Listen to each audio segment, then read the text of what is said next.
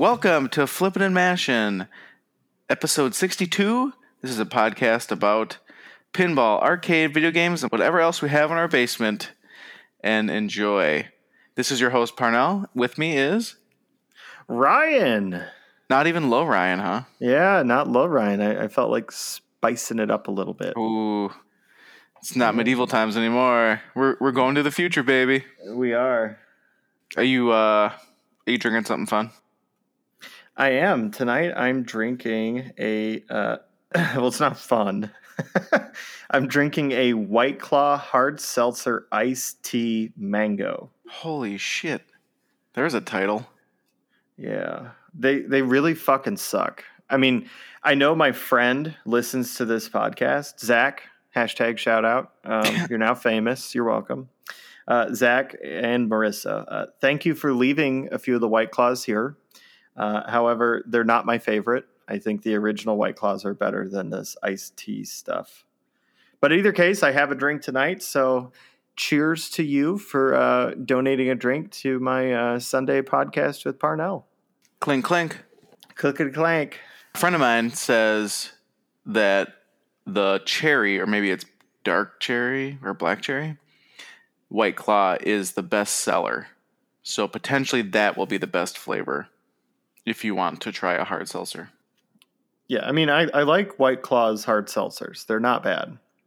Uh, the, this iced tea, just the iced tea flavors overall, I have not tried one that I like. And they have a whole one gram of sugar, I don't like iced unac- tea, so which is unacceptable. That's way too much. It's going to make me fat.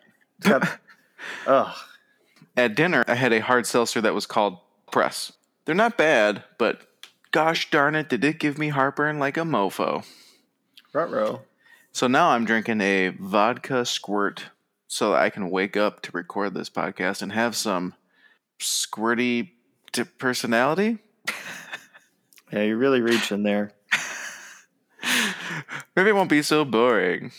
Yeah, well, obviously not. You couldn't even say, you know, whatever else is in our basement to like the third time. So Holy guacamole, man! he's already lit, listeners. Get ready. I'm either drunk as hell or I'm tired as hell. It's a mixture of both, everyone. What's new in your game room? Not game wise, Um, but like, well, I mean, if there is a new game, but anything new happening on your side of the of the state? You know, not really. I wish there was. Ah, yes. Holy shit. Actually, everyone, mark their calendars down today. March 28th at 9.54 p.m.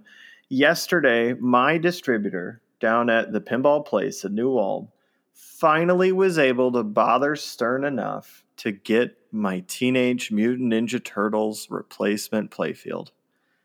So thank you, Mm. Glenn, down at the Pinball Place for being able to bother Stern enough to where they sent me a replacement playfield. It unfortunately was not signed by Dwight and Borg. Kind of disappointed there. Guys really missed uh, the mark a little bit, but I am very happy to have it.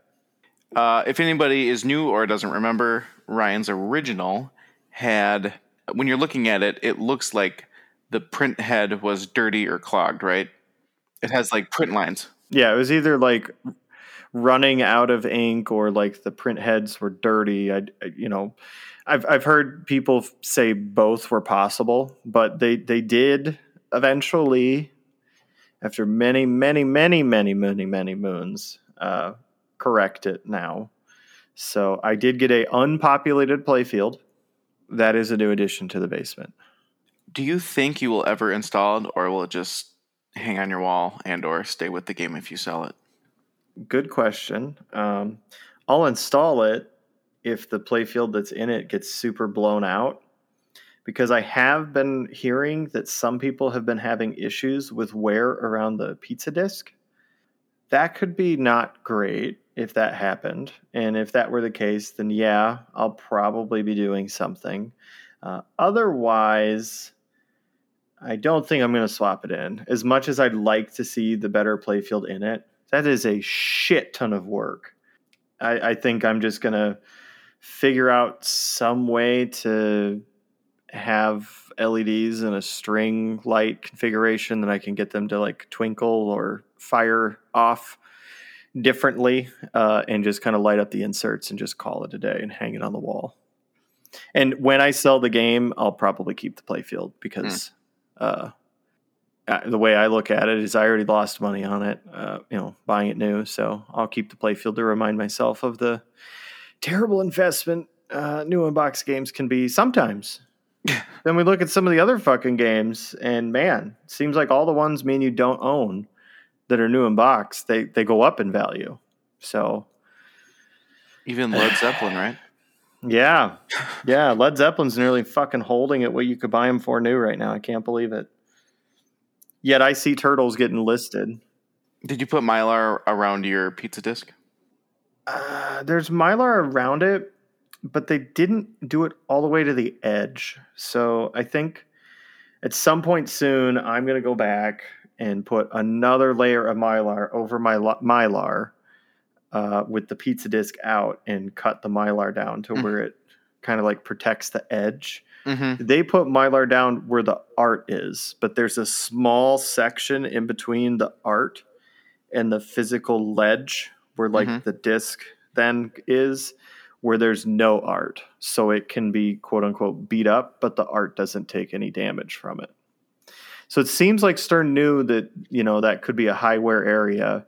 And their solution was instead of having the art literally right up to the edge, they backed the art off some. So if it does chip or take a little bit of damage there, you still won't lose any of the artwork. Uh, all right. Right. Yep. Yeah, one of those. Dang it. Things. It is. It is. But I mean, you know, like I said, so far, I'm gonna knock on some wood here. So far, Turtles has been great. Haven't had any issues with it, uh, other than the playfield shipping and it looking really poopy. Uh, that's really the only thing. shipping. Shipping Mm. with poopy art on the playfield. Other than that, though, it's it's been good. So, I guess I gotta take the battles that I've won in stride. What about you, Parnell? What kind of crazy bullshit you got going on in your basement? Uh, I still have ACDC LUCI for sale. Golden Tee. I don't know how much we've talked about Golden Tee the Not very much, because we've had interviews. right? Okay, so Ren and I picked up a Golden Tee. Not to keep. It powered on. Yep, we were we were either gonna route it or flip it. We are flipping it. I picked it up.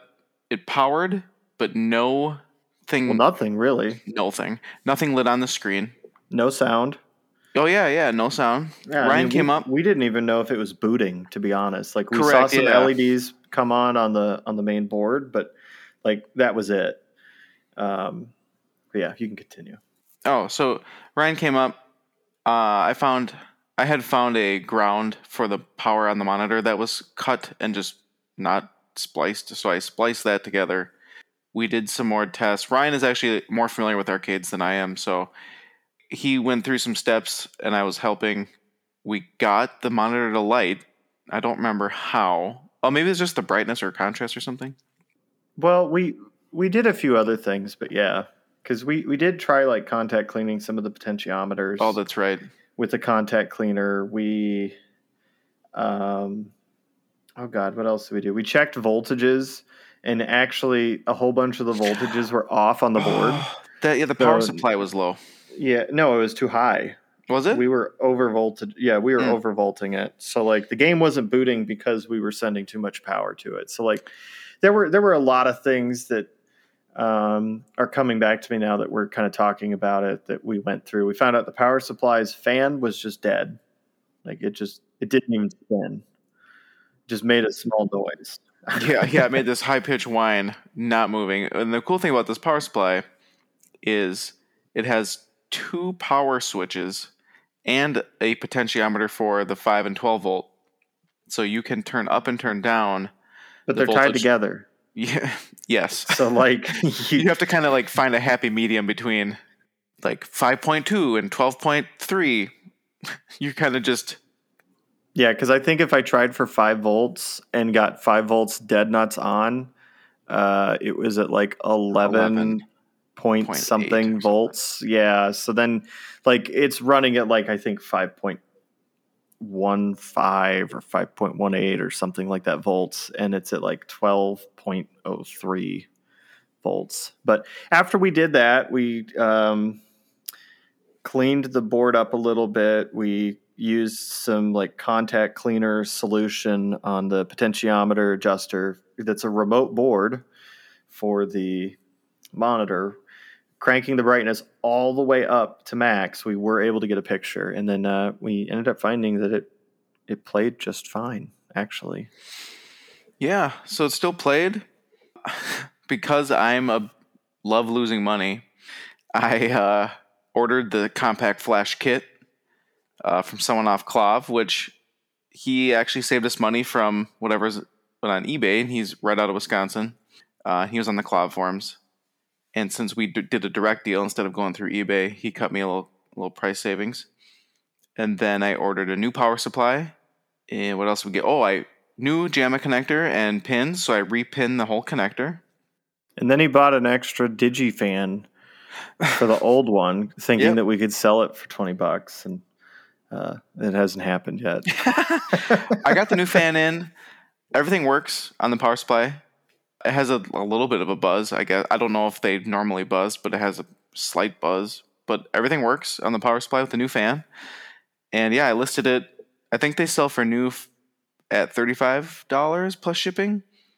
And so this is at $20 with no shipping.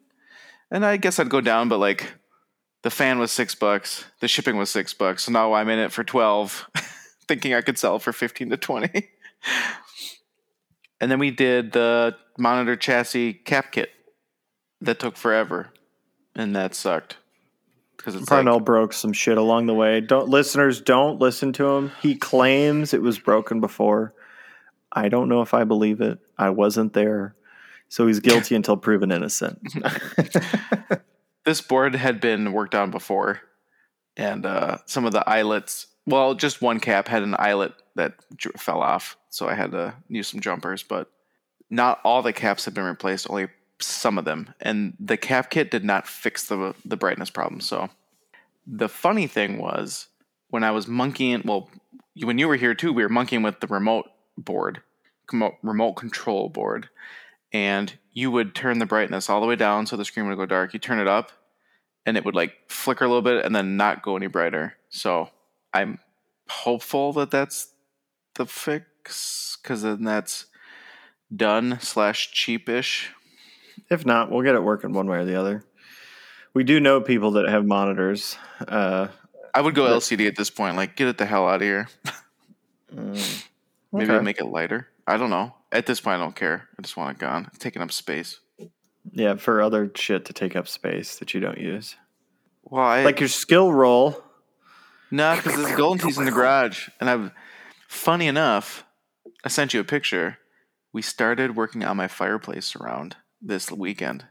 Wow. So I had to cut a bunch of stacked stone, and that damn golden tee's in the way. So my table saw got some of that wet tile cutting splatter on it. That's pretty damn cool. It. You came to my house recently and saw my unstacked stone fireplace, so you have an idea. I do. Yeah. No, I mean, I. What my ghetto basement I, looks like? It's not ghetto. Jesus Christ. You have seven pinball machines down there and a skill roll from like 1910. So, I mean, you obviously have some cool stuff. It's not from 1910, everyone. I think it's like 1970 something. But, anyways, uh, he does have a really cool basement. He's just bitching because one small corner of his basement, the fireplace just has fire retardant uh, cement drywall board. or cement board. Yeah, whatever it is. That's just it's bare. So he's losing his mind over that. Everyone, don't don't listen to him. Mm-hmm. God, I'm so excited. What else? I asked for my birthday for Crash Bandicoot 4, and then Pokemon Snap comes out next month, and I'm decently excited to play that with my daughter and see if she likes it. Otherwise, today I swung by my buddy's house and she let me borrow Toad Treasure Tracker for the Switch.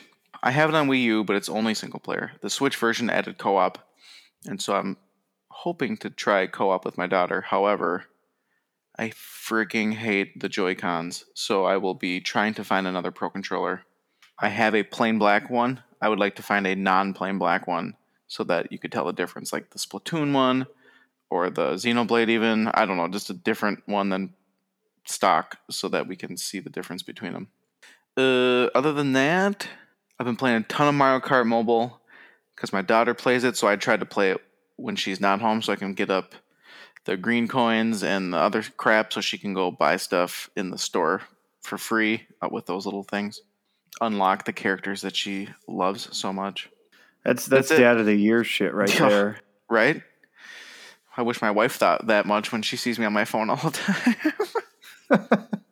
So the other thing I was going to mention was that we, by we I mean me and Chelsea, did go ahead and order the anti-rattle tape from Pinball Life after speaking with Mister Denisi, uh, as well as the green protectors, so that way I can have the super duper awesome light show that I apparently have been missing this whole time, not even knowing that it was a thing. So that's pretty exciting too. if that rattle tape works out for you, I'll probably have to get some because I turned the shaker on my medieval off because it was so dang loud. Yeah, we'll we'll see. I mean, we're gonna find out quick because we'll we'll talk about this in a few minutes. But uh, my P3 doesn't have a shaker in it, but you'd almost be like, "There's no fucking way there's not a shaker in it," because it rumbles. it, it rumbles pretty good, which I guess is a great segue, Parnell. So, what did you do uh, Friday? I did some work. I did some stuff. Yeah, Yeah. I finally took a road trip down to Ryan's and played TNA. you're so fucking funny. I had to play P3 finally. Ryan had some things lined up this weekend, and uh, he made fun of me that everybody else will play it before I am. Yeah, shout outs to Ray and Abby, um, two podcast listeners. They actually came out Saturday and tried out the P3. And I think if I were a betting man, um, they might be getting a P3 here really soon, which is super exciting. Thank you guys again for coming out. Crazy part is, after we interviewed Gerry, I got this email and I forgot to get back to him for, uh, I don't know, like four days. Because I kept thinking, I should talk to Ryan about this. I should talk to Ryan about this. So Ray emailed in and he said that he listened to the episode with Gerry and he was like, kind of excited and he wanted to ask us if we knew anywhere to play one. And when Ryan had actually found one to trade for his AFM, we both looked up on the map and there was nothing in like 10 hours, uh, home or route. It was nuts. At least reported. There obviously Correct, is. yep. Yeah, There's you- probably you, closer, but you can set your collection to not show up on like the pinball map or for people to be able to view what games you have if you're really concerned about that i mean you could always just change the zip code or something but yeah so that we know of publicly i'm the only one within 10 hours of here So Ryan did the deed, got his game, and uh, he he's supposedly publicly the only one in Minnesota with one. There are some people in Wisconsin, but they are closer to Green Bay and Chicago, and Ray was more closer to Minnesota. So Ray had reached out and asked. Uh, I hit up Ryan. Ryan, with some rules, felt safe for him to visit, and so I connected those two, and they got to. Uh, visit Ryan and try it out. And I guess it was a great experience. But Ryan made fun of me that I would be playing it after them. we made we made that happen. I took a trip down to Ryan's and played the P3, and that's what we're going to talk about today. so parnell hmm Uh, first impressions before we turn the machine on you got to kind of see some some of the inner workings right you didn't get to see all of them because i didn't immediately swap out a, a playfield module but what was your initial impression when you first saw it before i took it apart it's like let's start there Okay, yeah. Uh, I walked in your basement and I saw the P3 at the end. It looks like a normal pinball machine. There's standard cabinet, the head, the flipper buttons are probably the biggest thing that sticks out. Where there's these quarter circles on the sides of the cab with three flipper buttons, and it sticks out just a little more than maybe normal. Otherwise, it seems like totally normal pinball machine. You turned it on, took a little bit to boot up because there's a PC in there, but like my medieval takes forever and a day to boot. I don't remember how fast your AFM was. Probably about the same.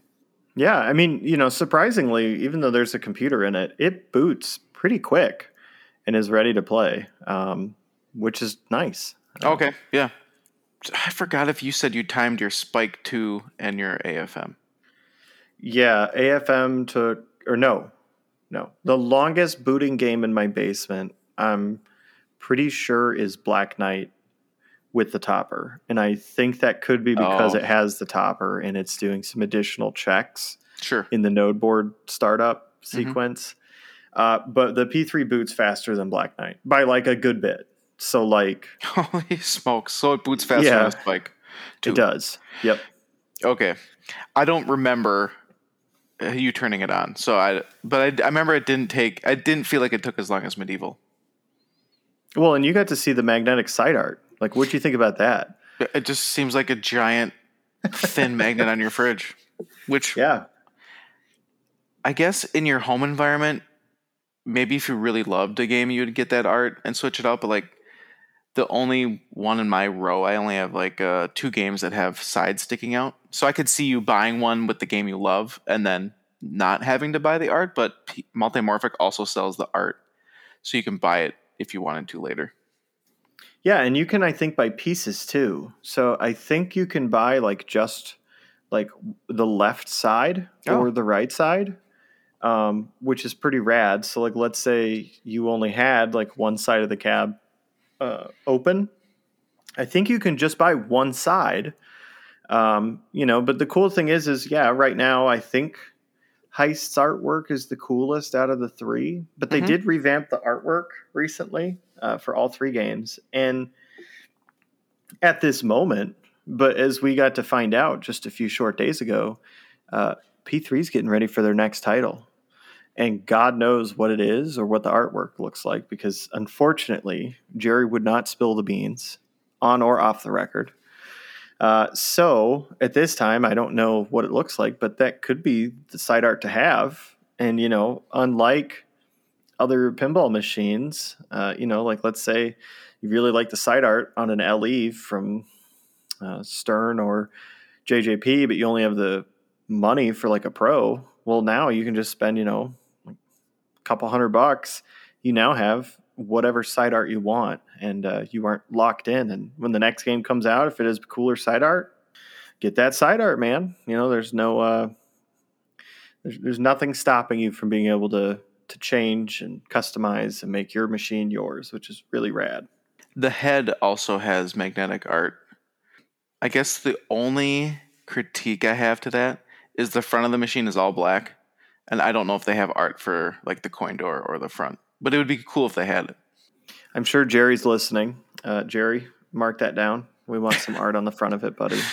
See if That might be that harder happen. though because if it's just wood, like you're not going to be able to get a magnet on there. So Right. understandable, Yeah. but it'd be cool if it did because like your lineup, the P3 is on the end, so you can see that art on the on the side.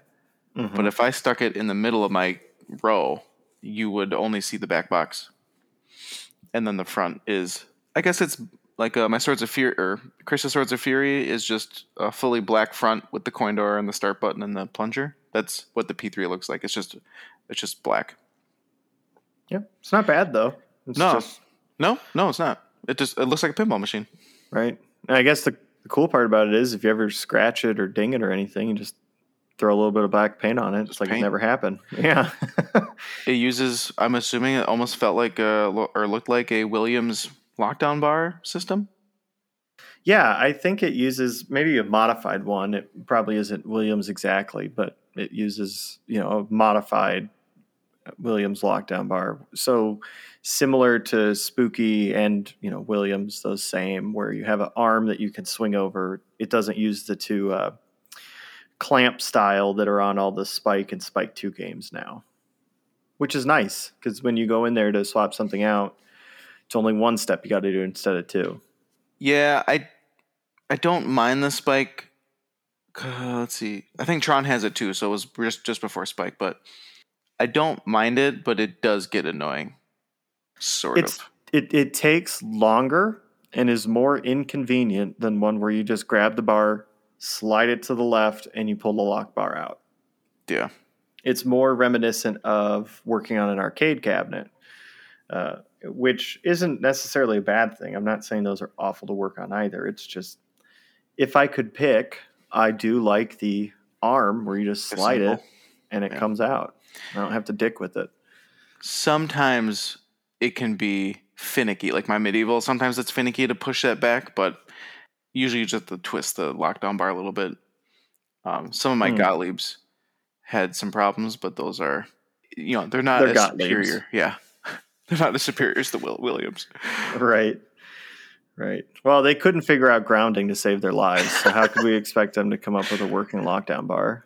well, you're supposed to just, you know, daisy chain it right, one to the next, not have like a shared ground. Well, I think the joke was was that they'd like hired somebody who worked on like the space station or like the shuttle or something like that. So, you know, in space there's no grounds, so that's why the Gottliebs weren't grounded well. Well, because there's only space. Right. Game's Yep. turned on. Yep. It boots up.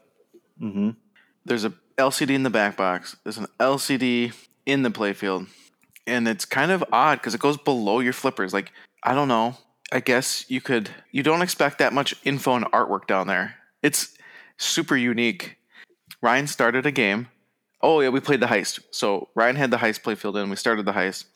I just while I was waiting for him, I was just flipping the flippers, and I kind of want to ask this to Gerry: Was is there a difference between your original shipment of P3s versus the one you have because to me, those flippers felt like flippers. They did not feel any different. They didn't sound different. Everything seemed like a flipper. But a friend of mine says he played one and there was something off, but I couldn't figure that out. Yeah, but there's also people that will literally die on the hill saying that the remakes don't feel the same as the originals as far as like the way the flippers work and if it is it's so negligible it's like you know that wouldn't be the hill I would die on I guess is what I'm trying to say Yeah. I'm not a pinball professional and I I, I probably couldn't tell a much of a difference between the original and a remake of a CGC versus the original Williams games, but it didn't feel all that different to me. So that was one of my first comments. I also want to quickly kind of echo. So, Friday night after Parnell had left, I was playing some Heist, and then I actually started up a game of Metallica. And I actually can tell you, having played the P3 for a while, I'm not going to say there's a delay when playing like Metallica on a SAM system, but the flippers felt. I know people are going to call bullshit on this, but they almost felt not sluggish, but like they weren't as poppy. Like they, they did what I asked them to do, but they weren't as quick to execute it. Like I pressed the button, they did what they were supposed to, but it felt like there was a longer amount of time.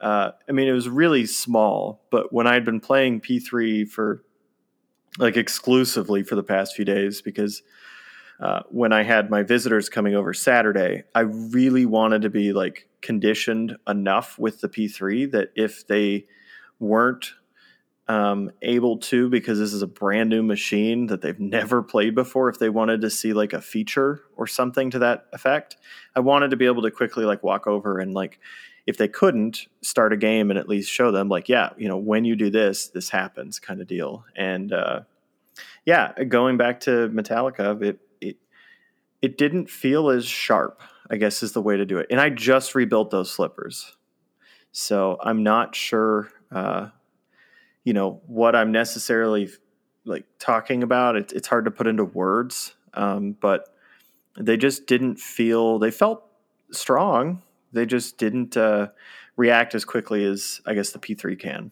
which was interesting. I don't know if I thought about that long enough because I didn't. I played your turtles and your TNA. That was kind of all that I played when I was there, if I remember. At any rate, Ryan uh, is pretty good about knowing games, and so like turtles, he said, just play a game. Uh, so I played a game, and then he obviously asked me what my thoughts were, and I didn't really pay attention to anything that first game. I literally just flipped the ball a bunch. I didn't even think that there was a screen in the playfield. Uh, so I, I, looked at it. I was like, I, I don't know. I got to play it again because I didn't look at, I didn't pay attention or look at anything. I just flipped a bunch. Just a kid in a candy store.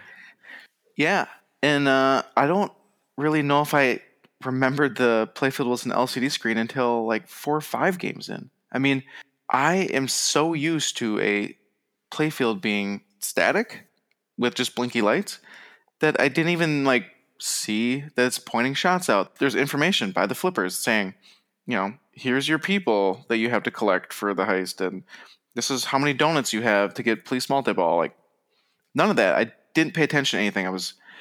It's like there's all this technology there, and I'm just missing all of it. He's completely oblivious. Like the the same information on the translite like back box area is down right above the drain.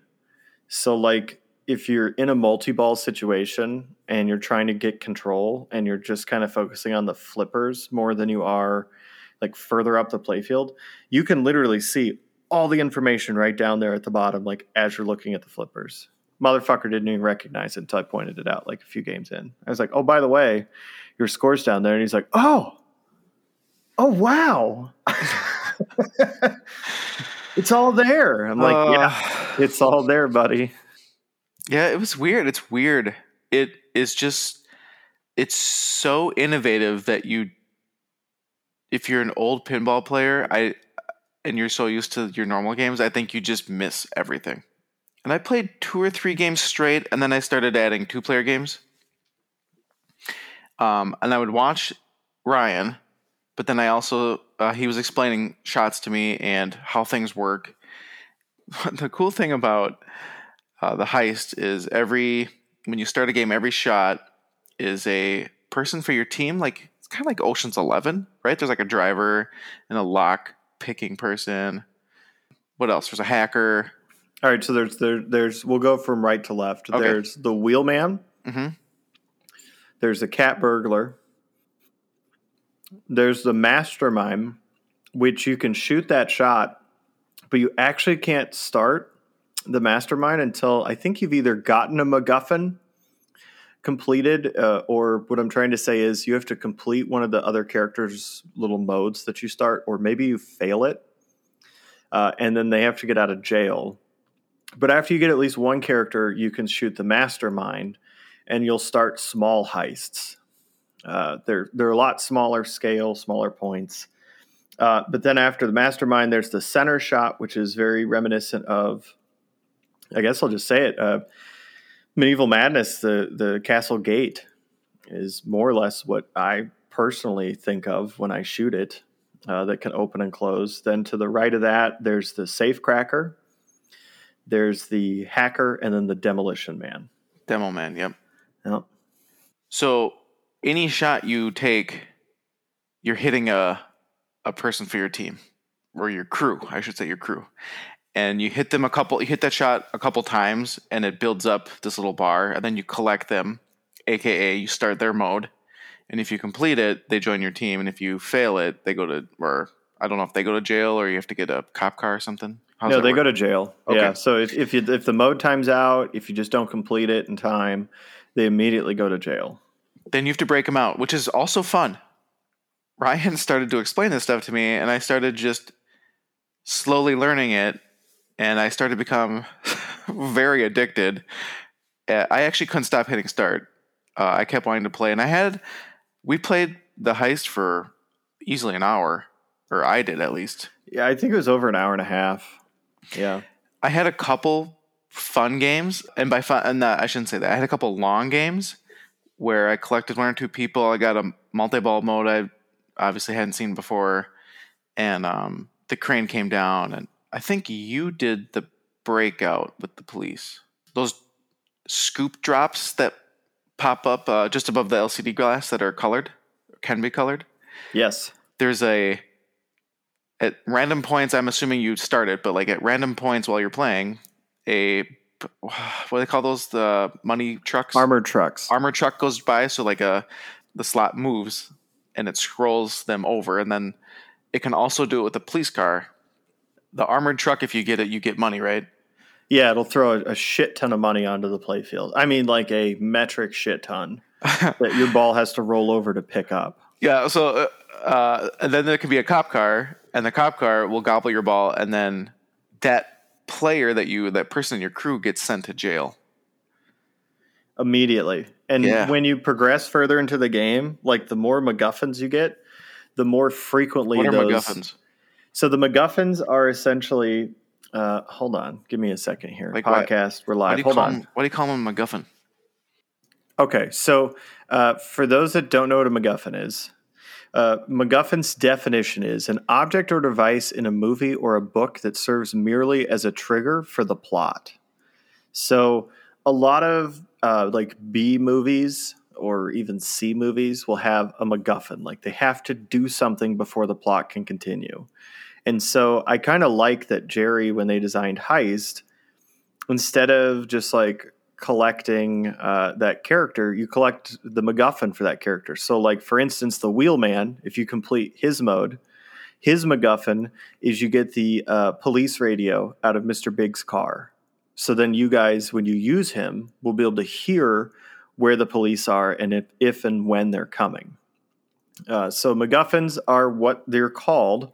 Those are the awards you're given when you complete that character's mode. But the more MacGuffins you get and the more characters you uh, either complete or don't complete and send to jail, the more modes you start, the more frequently those cop cars come. So, uh, Parnell, you weren't there, but I started to get really deep into the game uh, and was having a really good game, and the cops were coming like constantly, like not annoyingly, but I would shoot like just a few shots and the cops would come again. So like uh, it, it definitely got really really fun because it seems like the further you progress into the game, um, the the more the cops come, and I'm sure you can adjust that in settings to make it easier if you don't want to have that uh, additional difficulty kind of exponentially increasing as you're playing. But I really enjoy that because you'll just kind of hear one of the characters randomly be like, "Oh man, the cops are coming!" And then all of a sudden, uh, the two uh, two bank of like targets on the side above the LCD screen will like flash red and blue really fast, and then you'll see the cop uh, car driving by and the scoop that it's uh, in front of opening and closing to try to gobble a ball. I will say though, if you don't have somebody who is familiar with the P3 with you to play the P3, I don't think you are going to fully accept and or experience and appreciate the P3. So I can see a lot of people, maybe if it was at a show and they just walk up, play it, and then leave without talking or without having a multimorphic employee or someone with them that can help explain it or point out things, I can definitely see people just not liking it because they missed out on most of the technology that is then presented to them while they're playing. Like you hear people saying, "Oh, it's just a virtual pinball." I have no idea what you're talking about because the playfield is just an interactive playfield. It's not like it's not nothing's virtualized in the actual pinball playing except the edit experience of the ball rolling over objects in the LCD screen that could then be collected or done, you know, some sort of interaction like with Lexy Lightspeed or the money in Heist. Yeah, I could definitely see that if someone like never knew anything about the game, just like walked up, the sound was low or the sound was maybe up, but because they're at a convention, you couldn't really hear stuff. I could totally see people like walking up to the P3, um, maybe not able to hit the shots because the shots aren't necessarily where you'd expect the sweet spots to be on the flippers and uh, hitting the ATM stand ups a bunch, which causes money to fall. And if they don't collect enough money, they don't. The game isn't going to tell them, "Hey, you need to shoot the right ramp to start Crane multi-ball."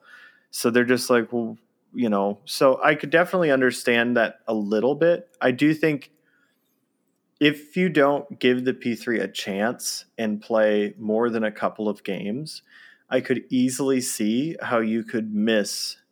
Uh, just to echo what you were saying, Parno, I could easily see how individuals could miss a lot of what the P3 has to offer, because goddamn, is it pretty awesome to shoot some of those shots on like heist where you shoot the shot, it gobbles the ball, and then it pops the ball out somewhere else, else like almost immediately most of the time. Like that that game always has balls staged, ready to go to shoot them out all over on the playfield when it needs to, and there's no delay when it needs to kick something out, and that's uh, something that's really cool. Is um, the game's on top of it. It does not uh, it does not need any time to spit another ball out or move a ball virtually from one shot to another and then physically shoot the ball back out somewhere else, which is really rad.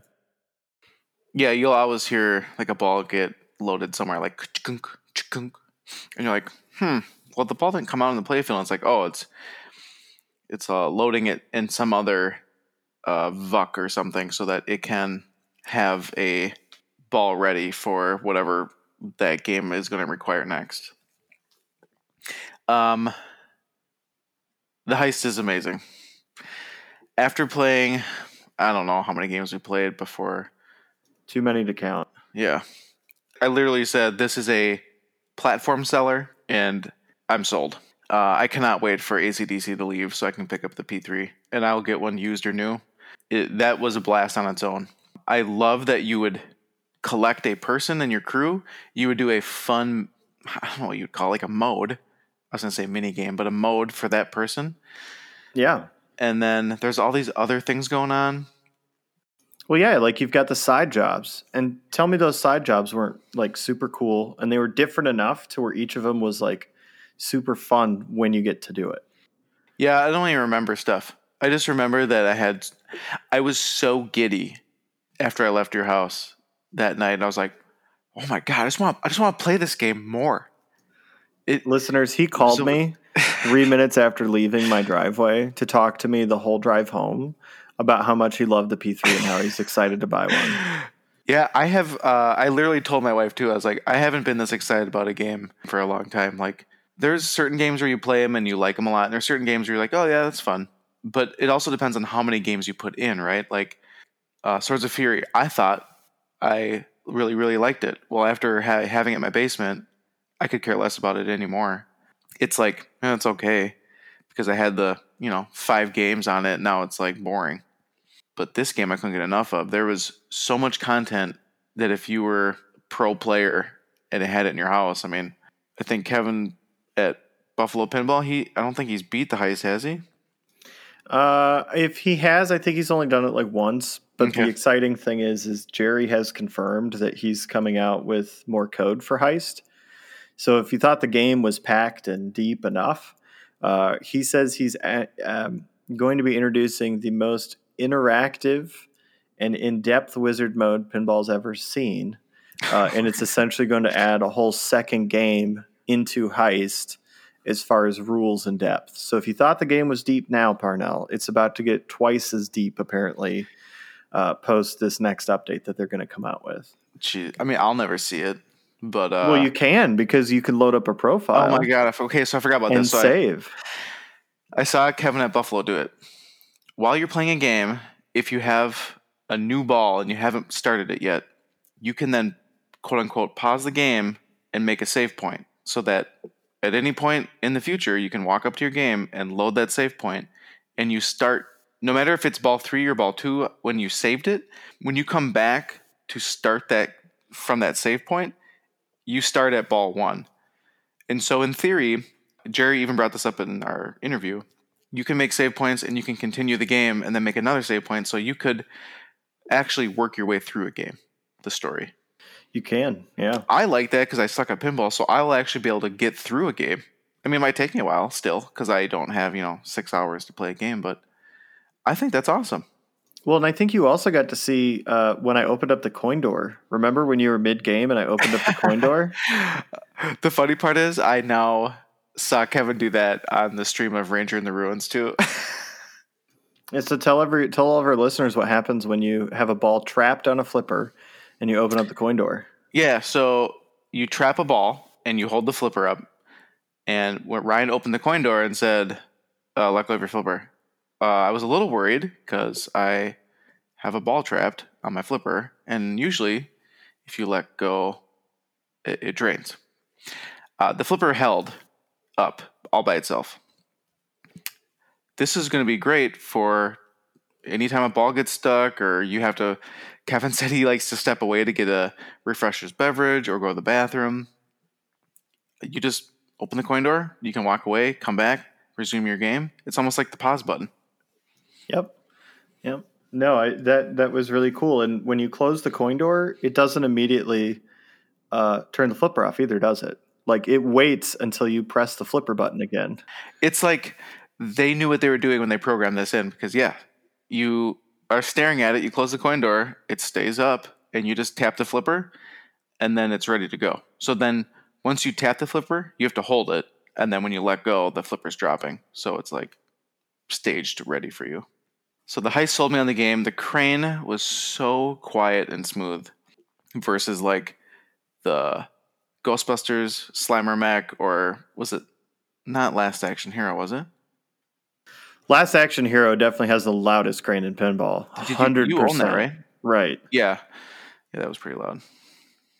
Well, and then you've played uh, the Dark Knight, which has a crane in it. Uh, yeah, I, I played it at a bar. I don't know. Right, but I mean, you know, was the crane as interactive as uh, the heist's crane?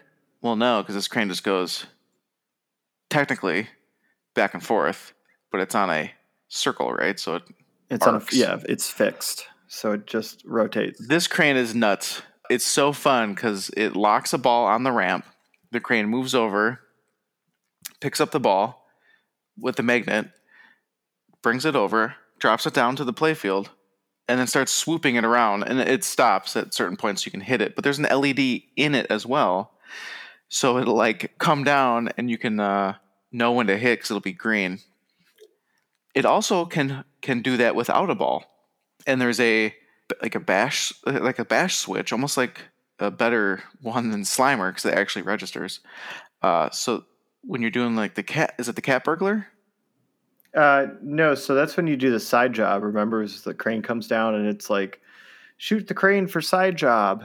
Oh, dude, I have no to- idea. I don't remember. I just Yeah, remember so the, crane, crane, will down, come down. Yep, it'll With- come down and it'll ask you to bash it. And it came down with a ball and without. But those those are different modes. But so you can bash the ball off to start like a multi ball, or you can you just hit the crane for the bash switch. And uh, that was super fun because when uh, I thought it was cat burglar on a side job, there was all the like you're breaking into a bank, right?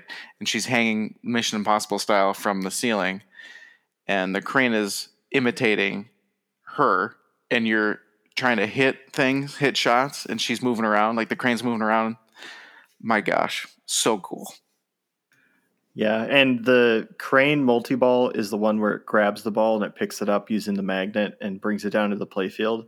And that's really reminiscent of Bram Stoker's Dracula, like Mist Multi Ball, uh, which is super cool. And for our listeners that don't know what that is, uh, Bram Stoker's Dracula, the mist multi ball, it locks a ball underneath some plastic so you can't see it. And there's a high powered magnet underneath the playfield that's on like a, a track, and it will drag the ball out using the magnet to kind of hold it in place as it uh, crawls underneath the playfield. The magnet does, and then inadvertently it rolls the ball over the playfield from one side to the other, and you have to hit that ball before it gets to the other side and is like taken away, and you you lose your chance at it. Same thing with the crane multi ball. You only have, I think, like 15 seconds to knock the ball off of the crane, or you lose the crane multi ball, and uh, yeah, no, no multi ball for you. Oh man, yeah, that was cool. The jail gate is yeah, very medieval madness. It's not like if you keep hitting it, it'll. Oh, wait, maybe it does open. I don't know the rules, so It only opens so the only time it registers hits as far as like for progressing that I know of is after you have a character that's in jail. Uh, it says, "Hey, hit the jail Hmm. bars three times, and then that'll open up, and then that'll start uh, j- like the jail breakout multi ball." And that's a really quick one. yeah. Otherwise, it'll be down and it doesn't do anything, or it'll be up and you have to hit that shot to do uh, whatever. I don't like know. Like a side job, yeah. yeah. Uh, but if I mean, here's the fun part, right? If you want to make Medieval Madness 2, there you go. That playfield's ready to go. You just got to program it. Yeah, you absolutely could make a Medieval Madness kind of style game where you had that gate there and it interacted with the player that way. Uh, let's see. Then I'm very technical. So when uh, he lifted the playfield, I was checking all the mechs out. It is uh, very smartly done. And loaded. Just so much shit in it. So much stuff. The ball trough is is actually interesting. Like uh it's this big V shape and you can dump however many balls you want in there. As many you, as you can, as you want to, is what I believe Gerry said. yeah. So theoretically, you could have 50 like Hyperball. Oh, God. Gross. Uh, there's two little tiny clicks, like lock mechs that you flick up, and you can unplug your playfield, pull it up, Here's a huge trough, and then the on the back wall of the playfield are like 20 coils. It just the whole back wall is lined up with coils. Because the ball trough will pop those balls up, send it down to whatever coil, and then you can fire or the game, or if you make your own game, can fire to preload other shots on that that specific playfield. Yeah, I think it has eight vertical upkick coils in a row and then it also has the vertical upkick to knock it from the tube, the drain tube, where it goes from the front of the LCD playfield down actually to this trough that's located in the back third of the machine. It'll sense balls there, and when it needs to knock one or two or however many up into the trough itself to have those preloaded, ready to go and kick up out of a virtual or out of the VUK, uh, you'll hear it like loading balls from the like uh, drain area because there's a drain area up front of the like main trough, and that's where the balls can just freely fall into it and then uh, siphon back down to that first vert, uh, VUK where it will kick it up then into the like the main trough to then be ready to go. Yeah, staged. That's the word. Yep. Oh, it was uh so your ball drains between your flippers and then it just gets sent to this pipe and then the ball just rolls via what's that thing called that keeps us on the planet? Gravity? yep, gravity. That's it. Based on gravity, it just rolls down to the the big V trough to get shot up and reloaded. It was great. I actually thought that pipe was a rail, but it was a drain tube. and then on the on the back and the under the the playfields that you take out the back third, holy smokes, are those just packed with shit? Yeah, there's a. I mean, that's that's like not all the pinball, right? Because there's obviously a shitload more stuff, but uh, yeah, they're they're packed, um, and they're they're pretty easy to work on, from what I can tell. I mean, there's a lot of stuff there, but they seem to be pretty easy to work on, which is pretty cool. But I mean, you got to see when we swapped a playfield, Parnell. I mean, how long do you think that took me? Like, it, it legitimately is just a, a few minutes. Yeah, we went slow, obviously, because I was asking questions and looking, and you were showing me stuff. But I think to Ryan's point, if you were just going to go, it's two, three minutes. I mean, you could say five if you really want to. It'll take you almost quote unquote guaranteed under five minutes. Yeah, well, and you got to feel how heavy the playfield is because uh, I actually had you lift it from the first service position where you can swap mod- modules out. It's fucking heavy. It's not. It's not like unliftable heavy. It's just heavy. It is. Yeah, there's a lot of stuff there. You and know what it reminded me of? What? Fucking System Three Gottlieb. it's it's heavy, uh, and you didn't get to see. You got to see some of the coils for obviously the scoops and the walls too.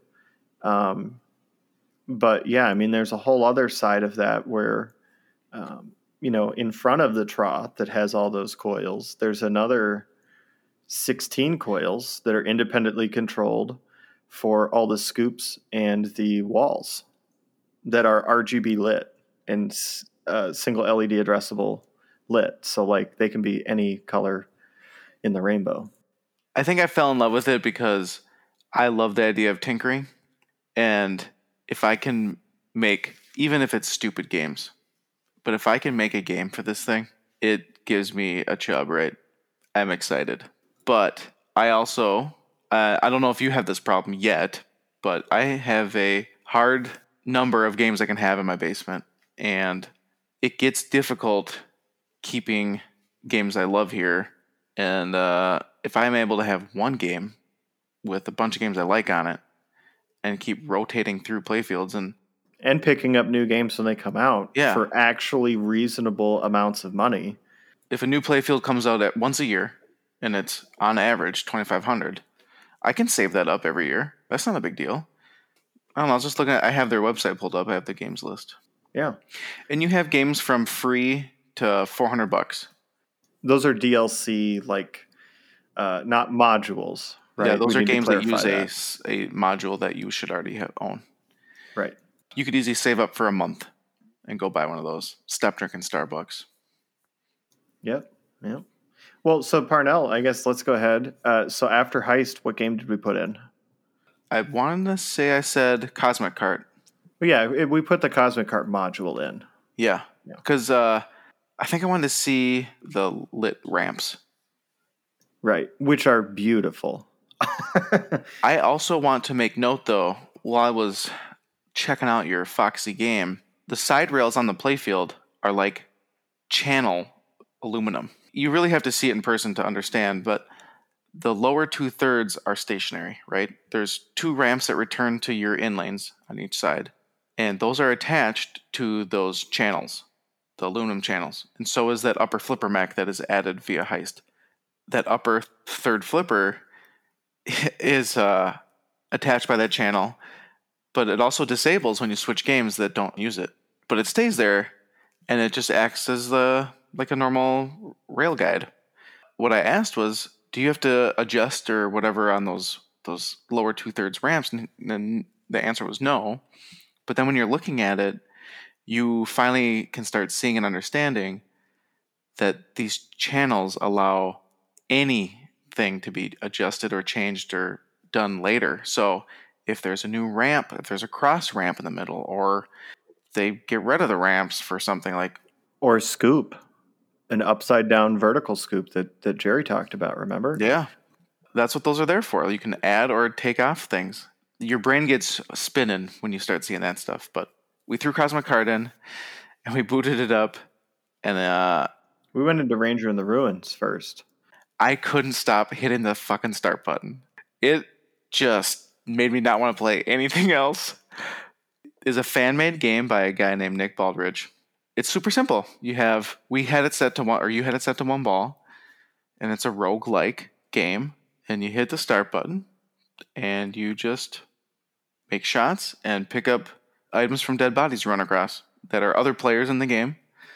that have died, fallen at that spot. And that's it. That's Yep. that's the gist of it. You just try to get a high score or the most items. And and to clarify for those listening that haven't played it, so roguelike means that every time you play it, it changes. Uh, that's a that's a very common use in like video games. And what that means or how that translates to Ranger in the Ruins is you don't necessarily know how many shots you need to make, how long you have to travel before you find another dead body. And you also don't know what item you're going to get. So I could we could have sat downstairs and played a hundred games, and I guarantee you, most of those games, the first two items, they would not have been the same. They like they probably wouldn't have matched ever in between those hundred games. Uh, so it's really fun because each item, I don't even know all the items. I think there's over thirty or forty in the game, and each item, it might be more now. Uh, each item has its own thing that it does, um, which is really rad. I, I don't even know what things did. I was I oh my god. For some reason I couldn't stop playing it.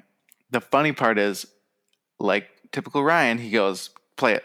And so I played it, you know, I drained. And I kinda had some questions and he starts trying to explain and he's like he sees my hand going to the start button. He's like, No, no, listen to me, listen to me. And I was like, Dude, can't can't waste your time listening or can't waste my time. And so I just played another game while he was trying to Yeah, this motherfucker's like asking me these questions. Ask me the same question three times. He's like, why would they do that? Why is it like this? And I try explaining it to him. And he's like, well, but why? And you know, I, I repeat the the answer again, and he's like, "Yeah, but why?" And it's because he's playing. He's not really fucking paying attention to me. He's just parroting out something like the last brainwave he had that was related to like the conversation. Hmm. And he drains, and I'm like, "All right, don't start another game. Like this. Here's the answer to your question." And he like looks at me, and he looks at the game, and I'm like, "Don't don't do it. I'm trying to answer your question." And he just starts another game, and I was like, "All right, fuck you." I was like, "I'm I'm done answering." oh my god. Yeah, that was a that's a sleeper hit. That game then sold me again on the platform. That game, which doesn't even come with a module, right? Like you have to have a the Cosmic Cart module. That game sold me. Well, now Parnell. So here's here's a question I want to ask you before we get too far into the Mhm. next game. So, okay, I'm I'm going to be the the snobby average person who's played the game once at a show, and I'm going to make a statement, and I want you to see if you'll agree or disagree. Well, because you're only changing the back third of the playfield, the shots are all the same, right? Are the shots the same, Parnell? Could you hit the shots that you were hitting in Heist when we put in Cosmic Cart Racing? I actually brought this up. This is a good uh, good question. The heist, for some reason, shot really well for me. It felt like I could aim and hit what I wanted to pretty much. And so the game flowed crazy to me. Now Ryan had mentioned to me that Cosmic Cart flowed really crazy.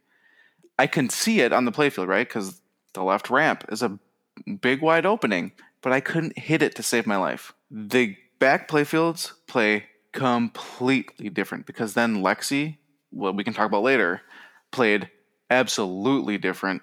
And I was hitting things playing my second game, and it was way different. So anybody who says that obviously hasn't played the P3 more than one playfield. Yeah, or that many games. Yeah, because the, the playfield modules really do. Like, I can't stress this enough. And I'm sure if Ray and Abby were on right now, they would agree with me. The shots change, they are not the same. The game does not play the same. It can go from a flowy beast to a lot more stop and go. Like, you get everything you would expect a pinball machine playfield change from one game to another in the P3, which is just awesome. I had a I did have a hard time finding the shots on Cosmic Cart, but we only played I played a ton of Ranger in the Ruins. Yeah, but you just kept making the same shot. Correct. I kept making the safe sh- the the ones I knew. I kept hitting those, and then trying to trap up to hit the scoop to collect the item. I was not good at it, but for some reason, it keeps you wanting more. Man, that game was fun. Well, and now I guess what did you think of Cosmic Cart Racing when we did the actual like race where you got to have people like interact with your game where it put like the blockers up? Like how cool was that? So preface this: I literally played arcade once and story mode once. Correct. So I don't know much about the game whatsoever. However, the arcade game literally is you and you're driving, like you're racing. I wasn't looking at the game correctly, like I wasn't checking the playfield out to see where other players are and what weapons I had or what shots were what. I actually even missed that there was a like not a Newton ball, right? But it was like a The captive ball. uh, there, there's a captive ball, and I didn't know that that was there. When the ring on the ramp above it, that multicolor lights to tell you to hit the captive ball to c- collect a. A power up. Yeah, collect a power up. I up. kept thinking that meant hit the ramp, so I just shoot for the ramp. And Ryan is like telling me to hit this captive ball, and I'm like, "Fuck, dude, there is no captive ball." Spoiler alert, there is a captive ball. yeah, there is. so I missed that, but that was the one where the things popped up, right? Right. So that's one of the power ups is roadblocks. so I still, after playing that one game, have no idea what I'm doing, have no idea how to shoot things, have no idea how to collect things. But when he was explaining it afterward, because we were switching to the story mode, I, I got the idea, and it was really cool because you can play that online against other real people that have P3s. And it's a shit ton of fun. Yeah, so I was like, well, one of the questions I guess people would ask is, is doesn't it get boring playing people? And it's like Ryan's first response was, no. You could play to win, race as fast as you can, keep your RPMs up, or you can be a dick and just get items and then shoot them at people. Right. Like you can purposely just like be that asshole that's not going to win, but just waiting for the power ups to light and then using, selecting who you want to use the power up on and using it on them to like make somebody else get ahead or something like that. And the game doesn't have rubber banding. Uh, so like if you fall in the back, like the game isn't going to like cut you any breaks. It's like, at least that I've noticed, uh, you have to make your shots to try to catch up to the other players. Mm. So, And again, this is me like not used to this platform. You need you just need to look at the screen. You're already looking at it. You just need to like look and actually understand it. It's telling you everything right there. Literally, it's telling you everything right there cuz like on the heist, like every shot has an arrow that tells you what it's going to do next. You just have to look at it. But people don't, right? so Parnell, did you get to see the magnet manipulation in Cosmic Cart Racing? What did you think about that? Oh, that? you're such a troll question answer. Okay, so then we go to story mode. Is that where it does it, or is it normal mode? Uh, so it'll actually do it in arcade or story. Arcade mode has the uh, particle accelerator map where it only wants you to shoot the right ramp to gain speed, and that one it uses the magnet manipulations. But what did you think of the magnet manipulation? Okay, so the back ramp has three rings, and there might be more magnets in the playfield. Yeah, there's one more. There's four total. Yep. Each ring, which they're they go around the entire ramp, like the ball goes through them on the ramp. But you hit the start button, and the ball would plop out onto the ramp, and it would roll back a little bit, hit the first ring, counts down, and then fires the ball, fires it down the ramp to your flipper. Up the up the ramp to the flipper. Well,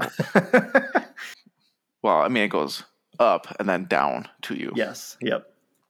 Then if you start like some sort of particle multi-ball, so it'll stage the ball at these magnets, and then when you hit that ramp, that ball hits it, shoots the ball to the next magnet. And so you can get two balls just floating there, like just waiting for your third one to start multi-ball. It is so cool looking. And then my whole thing is I thought the fucking ring was a magnet. Nope. Ryan said it's behind the back box, like or what do they call it? The backboard? The backboard. Yeah, the backboard. And the, and when you look, when you pull the playfield out and look, yeah, there's fans back there to cool these magnet coils off. Because they'll hold the balls there for God knows how long Yeah. sometimes with the magnet on and not overheat, which is pretty rad. But the the ball will just pop between the magnets. It just flings between each other. It's and it even can fling from that far one all the way to your flipper. That was wild. I mean, I thought the Ghostbuster slings were really cool. This is also a very innovative. And Ranger in the Ruins, that's how that ejects, right? It goes through the Yeah, it'll kick it all the way up to the top, catch it at that first ring, and then sling it around because it uses those magnets not only to catch the ball, kind of pseudo Lord of the Rings style, uh, but it will also use those magnets like the getaway, uh, you know, uh, high speed the getaway. So it'll actually use those magnets and supercharge the ball and whip it up the ramp uh, down to the flippers, which is rad. And you got to see that too, where you like shot a super shitty shot up that right ramp and it like barely got up to the first magnet, but because there's optical sensors there, it sensed the ball had made it far enough up the ramp and the magnet caught it and then threw it the rest the rest of the way up the ramp. You're like, whoa, that's awesome. Yeah, I had a hard time shooting that playfield, but I could definitely see once you find the shots, like how fun that playfield could be. Because once you hit things, it was flowing. well, the the light shows, holy shit. Yeah, we haven't even talked about that. There are high quantity LED strips on each side of the ramp, and there's two ramps, and they're all addressable. So it was just ripping around, light, you know, doing light chases. Well, and it's not just on the ramps; it's on any shot. There's uh, high amounts of addressable LEDs that are RGB. So any shot, it can do chasing, it can do RGB, it can do flashing, it can do all sorts of stuff. And then there's rings all over the ramps too, and they're also LED lit with single addressable LEDs that are RGB controlled as well. So like the game can just look crazy, crazy. At no time did you, I ever think that it was too dimly lit. So that's also a plus if you have a dark basement. Uh, Ryan's basement is not very bright, and I don't play in the dark at my house, so you would have no trouble playing in the dark. I also have crappy eyes, so looked fine to me. Yeah. Yeah, Cosmic Cart, I couldn't find the shots, but I literally played two games and that was it. I played one arcade, one story, and then Ranger in the Ruins a bunch.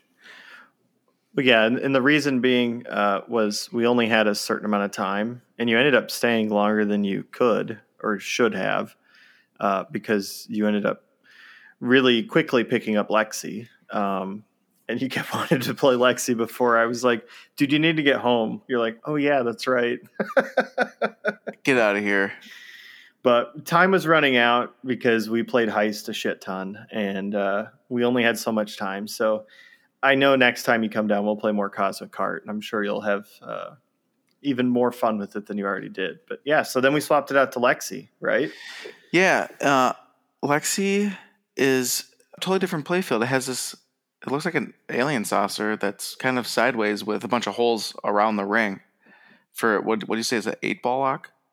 Yep, physical eight ball lock. It's a UFO like looking spaceship on its side, so it's kind of vertical almost, and it can lock uh, up to eight balls in that. But it can also allow the ball to go through it and fall down into that mega trough down in the back and shoot another ball out like immediately uh, and send it back out to you, like if it, if the lock wasn't lit.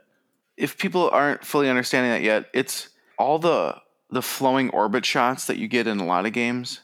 Like you have the inner orbit and like an outer orbit. Those can all be emulated by this with any shot. So if you hit a shot and it leads the ball to the drain trough uh, or that whatever the big thing, it'll it could have another ball fired going to your flipper. It acts as an orbit coming back to you and it can it doesn't have to go to your flipper it could like fire it out of a different shot it's just it's wild how many places the ball could either be accepted or drained and then fired out but the cool thing on Lexy is on the the farthest right shot is a scoop and then the next shot over is a quick return like the ball goes up the ramp and then curves right back at you like sopranos it's a 180 ramp I yeah 180 call it but that right scoop is not sucky to hit like on metallica and maybe some people like that, but like it didn't feel hard to hit. Where I hate that shot on Metallica or Ghostbusters, I can never hit it unless it is by accident. Yeah, it's a pretty hard shot on Metallica. Mm-hmm. But yeah, the, the the mode start was cool. And what do you remember? What modes you got to play? Uh, warehouse, which I did not understand. This is what I mean when I say like, if you don't look and understand what you're looking at, you aren't getting it. I played warehouse and looking at the game, I didn't even see that I was rolling over crates and breaking them with the ball, and that's what I had to do. And I've seen gameplay for I watched gameplay of this before I went down. So that's like how stupid you could be and why people might not get it. Ryan kept telling me to hit the crates. and I'm like thinking that the crates were the the colored scoops at the top of the LCD screen that were popped up. And so I kept hitting them like, "Yeah, man, I'm hitting them." I don't remember if you told me like no, the crap you roll over with the ball or what, but I finally it finally clicked. And then I had to go two rooms back, break a single box that I had and, and then progress back. Lexy is a perfect example of a game that uses the modes to show you specific innovative examples on the platform in my mind. Yeah, because like warehouse is super cool because you aren't expecting all those scoops and walls to pop up and then like you progress through the warehouse the way that you do uh, mm-hmm. unless you've played it before but you know your first time walking up to it you're like all right i started warehouse mode like i don't know what that means but cool. And then you know all the scoops shoot up and then all the walls scoot up and they're like all right you got to break the crates to find the cogs for the spaceship. And you have to shoot and roll over the shots uh, or roll over all the crates and uh, if there's any gears you got to shoot that shot again and then you shoot a green scoop to progress and a blue scoop to go back and you have to collect i think five or six gears and then you have to shoot a shot to exit it but super cool. The crazy part is, if you just looked and read the playfield, it would tell you what to do. It does. I can confirm. It does tell you. It's like roll over crates, break them open, and shoot to collect gears. Uh, so stupid. and then we played the target practice, and I shot the alien ships. And what is there another one? Oh, I collected the swamp, the farts, and the um the Yeti guy was walking around like uh what is he again? The Bigfoot. Uh, I think his name's Lookie. That's Mm. his like official name. But yeah, Lookie's walking around in the swamp trying to collect swamp gas because uh, it's actually the exact gas that your spaceship uses. That Lexy's uh, ship had crashed on Earth in in Florida at Area Fifty Two. That was an easier mode, I guess, because you're just hit. You're just rolling over the ball on the gas, and then you gather the gas that way, and then you hit the scoop on the right to collect it. Yep. And then I remember getting to that redneck guy where you're like uh, either fixing or modifying a part for the spaceship. Yep, he's trying to help you fix the the parts for the spaceship that are broken. This is an odd thing. So, like I said when I f- first was saying I walked up to the game, that the flipper buttons are kind of space pushed out on these little quarter moon things. All of a sudden, I'm playing. My first game at Lexy was really bad, and my second game, I was actually getting far in the well, quote unquote beating modes.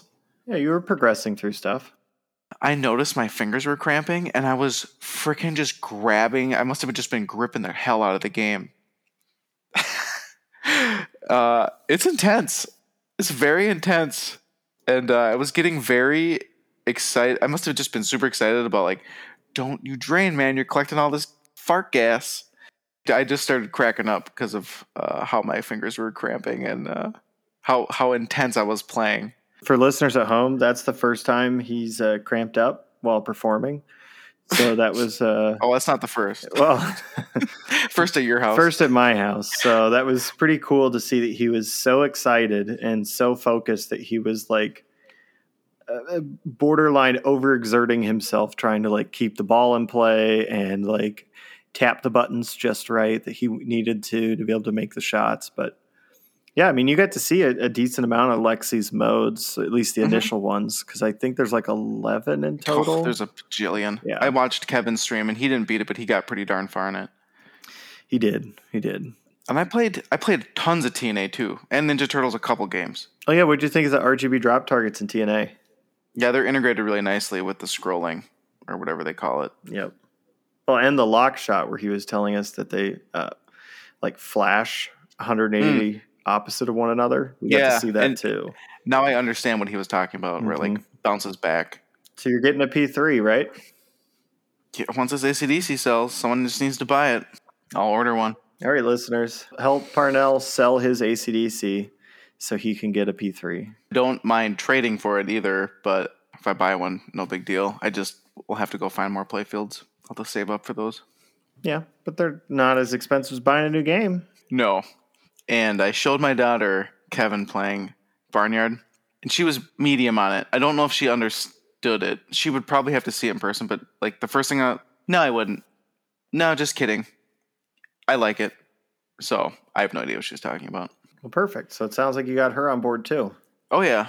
Yep. Dude, for some reason, she only talks about ACDC now, so I'm a little nervous. Not that like her talking about my game is gonna make me not sell it, but it's odd that she's like only talking about ACDC pinball. That's just until you get Barnyard and Rocks and Cannon Lagoon.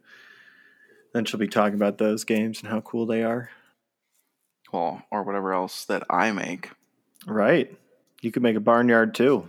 I don't know. I feel like I'd want all the playfields so that I could make games on them, but also my kids might like the baseball game or the Cannon Lagoon game, and then Lexy has um, Nick's game plus Lexy Lightspeed, which there's two of them. Uh, you don't have the second one, but Yeah. I enjoyed the first one. I think it's Secret Agents Showdown is the one that I don't have Yeah. yet. Yep. And then Cosmic Cart, I would almost have to get because I would love to play online with other people. But then Ranger in the Ruins, I mean, it's hard to say that Ranger in the Ruins could sell that playfield, but damn, It almost could. that was fun. like legit.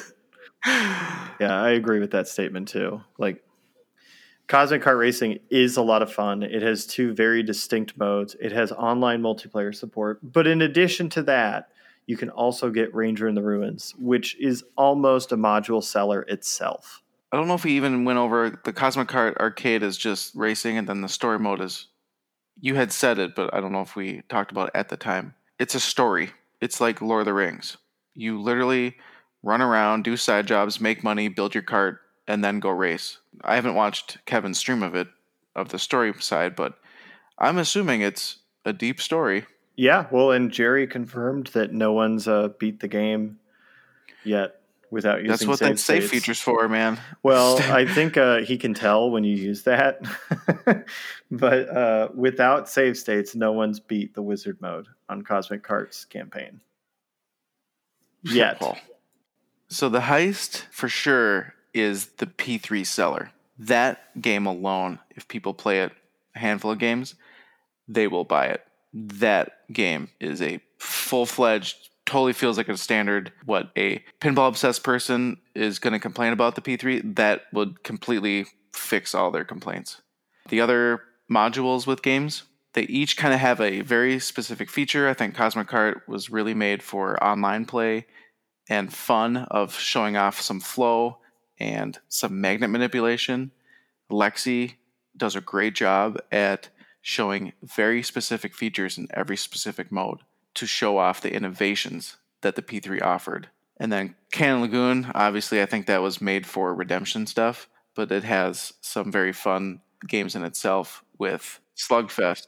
I definitely would save up and purchase each one of these playfields so that I would have them. Oh yeah, I want Cannon Lagoon. I don't have it. I want it, like for sure, because I think it it is another cool thing to have in in the collection. Like it's another different game. It's going to play different than the other ones. Why limit yourself to what game that you could make on playfields as well?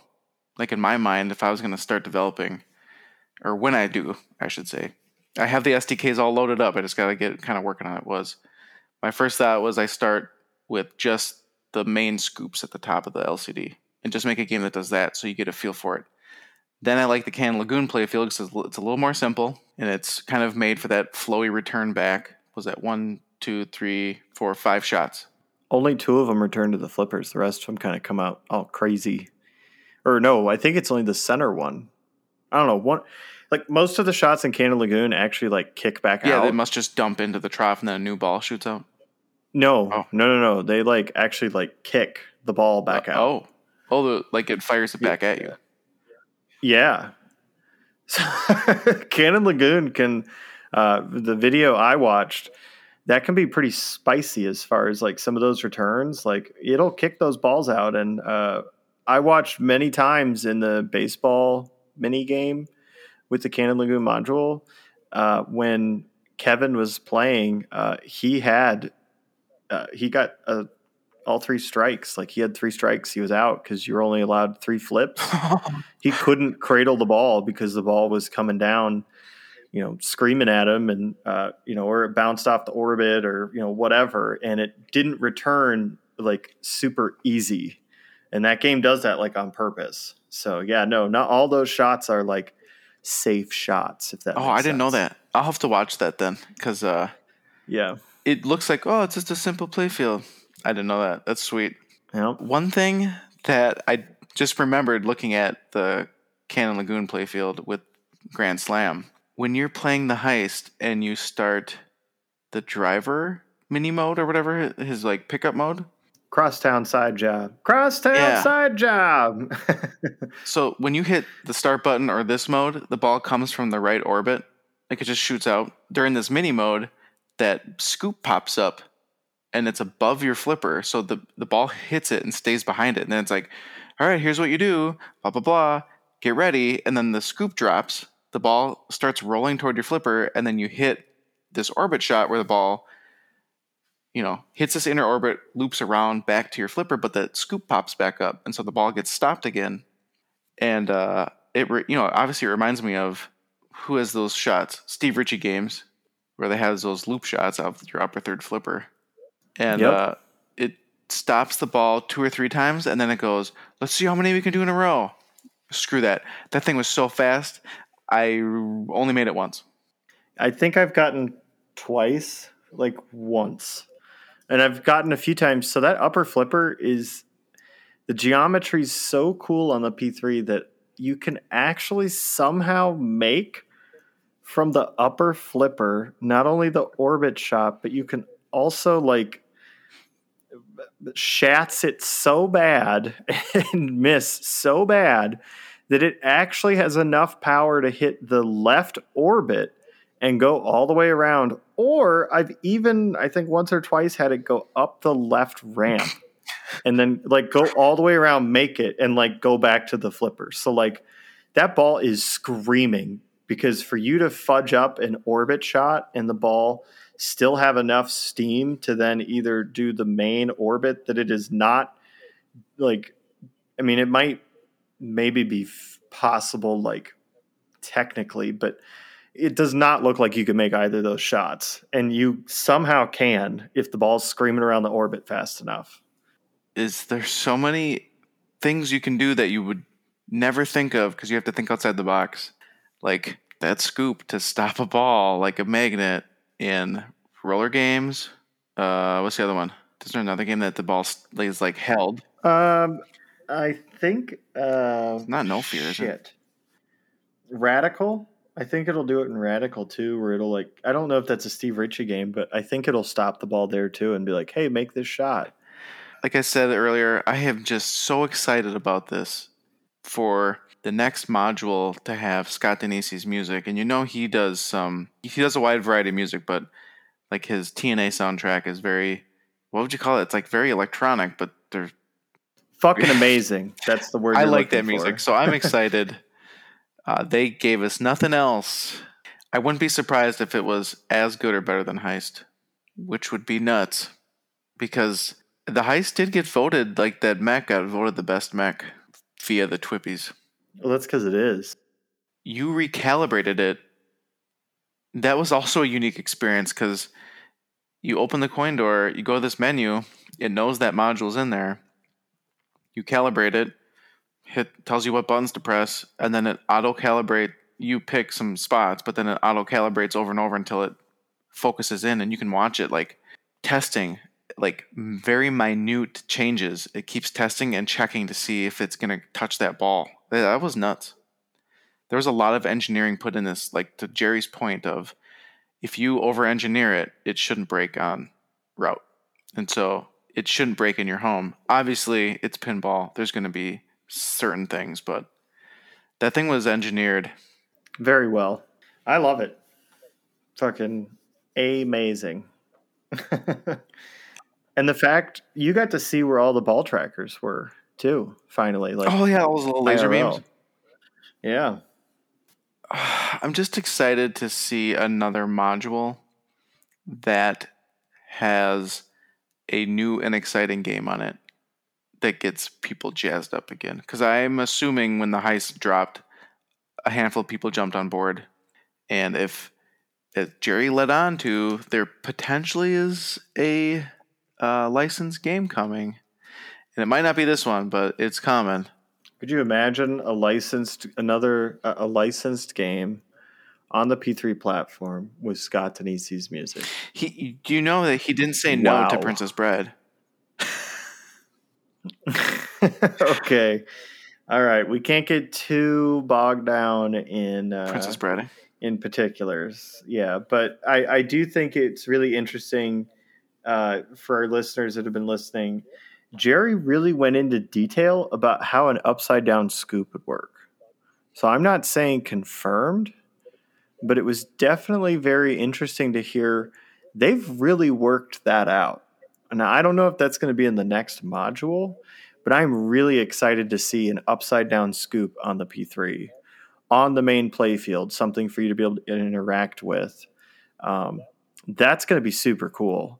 And I'm really excited uh, for this next game. And we do know that when Gerry was on, he also discussed that they are now at a point where they, uh, you know, are looking into licenses. So we don't know for sure what this next game coming out is, but it'd be really, really cool, uh, you know, to know eh, more about it. And I can tell you, everyone that's listening, when Jerry is willing to release more information, uh, he has confirmed with us that he's going to sit back down with us and I think we'll be the ones to to break whatever the latest and greatest news is about it.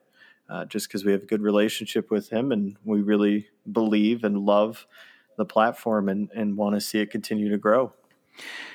It's just so weird to think that you have one game that could house an endless amount of games in the from the future.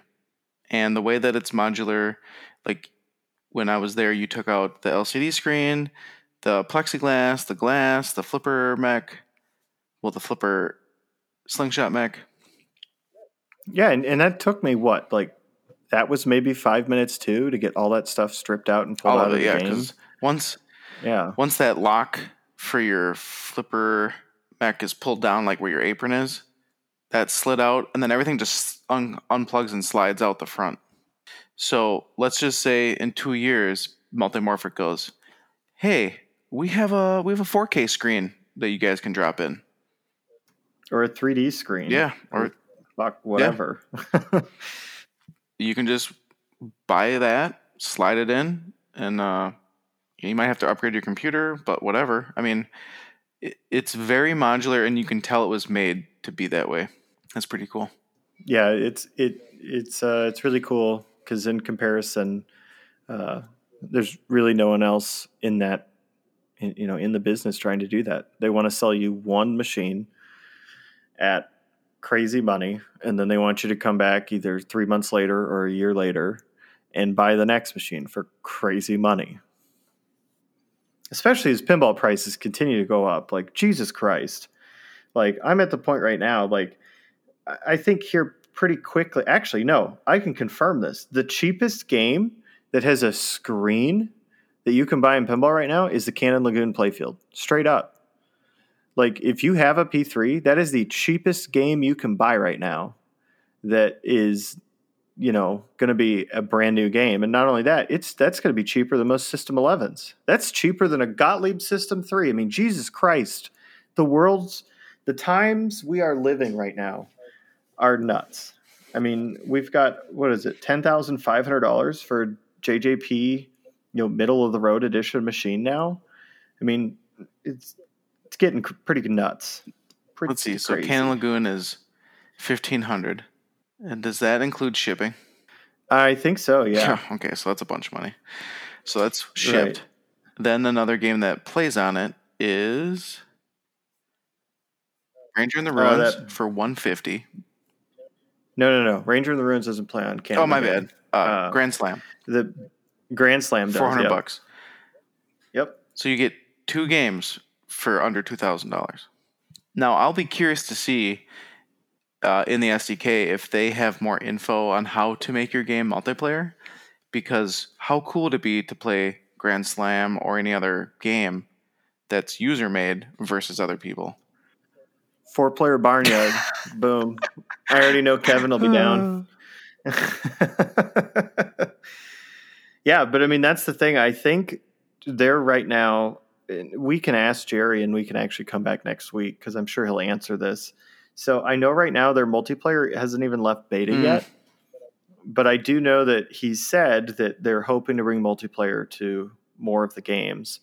And it wouldn't surprise me once it leaves beta if that would be something readily available for individuals to kind of latch onto and be able to use for their games. Although I don't know all of the other configurations you would have to have uh, either you know from them or that you would have to set up to make it work but we already know that nick uses in ranger in the ruins he has a server set up with like over 100 worlds for ranger in the ruins so it's truly roguelike and uh, you're not finding your dead body at the same point every time you play Mhm. There's a lot of things you could do that aren't just tied to multimorphic. And I don't know if Nick's game, we'd have to talk to him, but is, you know, does AWS host the server or does Multimorphic host it because they they want games on their platform, so they're helping them out, or what happens if Nick stops paying, you know, the monthly fee on this server or whatever, however it's set up, stuff like that, where we don't know. We'd have to ask Nick or Gerry or both. Yeah, yeah. Well, maybe we'll have Nick on soon. Uh, I think that could be fun, where he could talk about designing these games. But uh, oh, they have artwork protectors. Do they have protectors that go on top of your art, like the magnet ones? Uh. Oh. Well, everyone, I think it's that time. So, with that, we wish you good day, good evening, good night. Farewell. Do you have that written down somewhere where you just rattle it off? Nope. Maybe we'll get sponsored. I think it's just different every time. But goodbye. it was nice talking to you about P3 and how we're just slanging it now. Absolutely. We're total corporate sellouts. no, but I just truly love the platform. And I think it's honestly like one of the coolest freaking things in pinball. I think that it hasn't been adopted because it's people haven't, there's not enough of them out everywhere for people to just get to sink their teeth into it. Well, right. And then you have a lot of people that don't have a lot of playtime or experience with it, and they just quickly kind of write it off, and they're like, eh, eh.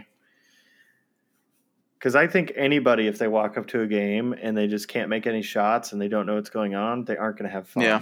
And it's not that cause uh, it's not that the P3 doesn't do a good job of explaining it, but I think a lot of people walk up with preconceived notions, and that immediately kind of reduces the chances of them to have those like moments that I consistently get with my machine, where I'm like, "Holy shit, this is amazing."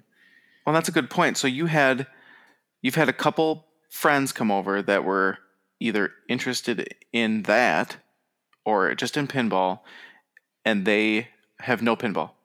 So what was their thought? Their first reaction on it? One of my friends, listener Zach, a guy who left me the White Claw that uh, not the best flavor in the world. Uh, still love you, Bo. Um, he's actually talking about selling uh, some of his magic card collection that he has amassed over the years and buying a P3 because he's genuinely that impressed with the platform. And for someone that isn't into pinball at all to walk up to this machine and have that kind of an experience where they're almost already down to invest into this machine and this platform is incredible because I've had other great machines down in my basement. I mean, I've had Attack from Mars, I have TNA, Ghostbusters. I mean, you guys know my lineup. You know, some of the games that I've had, I know, I think our first or second episode, I rattled off uh, all the games that have come and gone down in my basement. I mean, I've had over 30 games down here.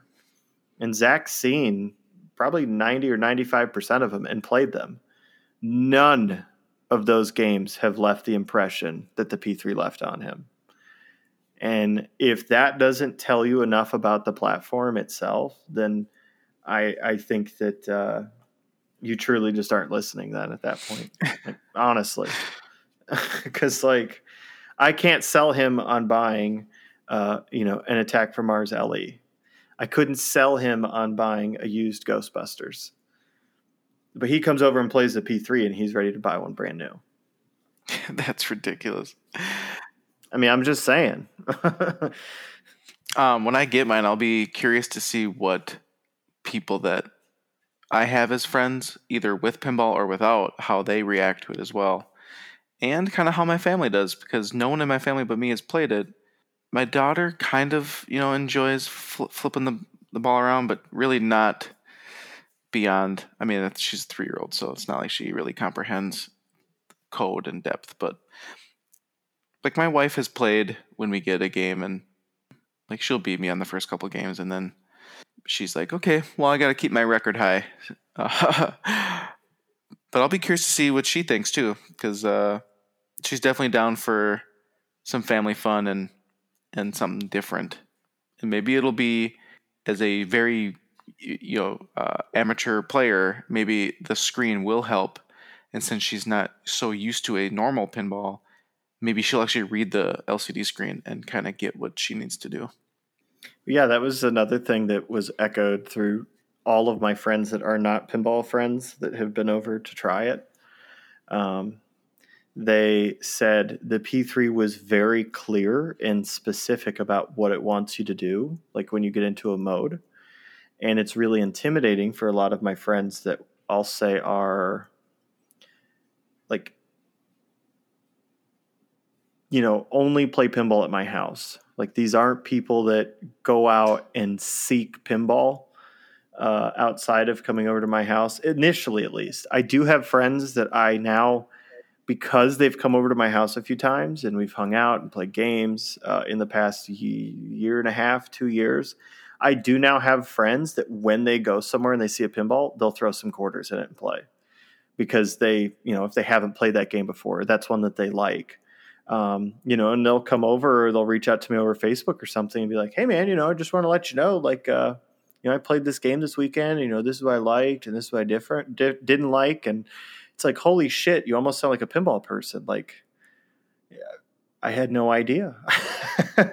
Uh, but yeah the p3 is very good about uh, you know it does it can tell a story and it can tell you what to do without just flashing lights and with pinballs these days there's so many lights that are flashing. There's so many shots. There's so much going on that a lot of times it can kind of get drowned out with everything that you need to do.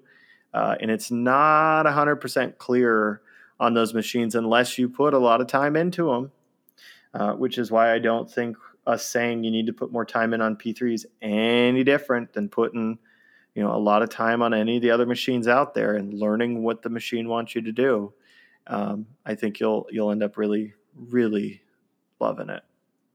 I think at the end of the day, it really comes. I mean, obviously, it's everybody's opinion, but like I only have so much space, and if I have boatloads of fun, and I could have boatloads more fun, does it matter what it looks like?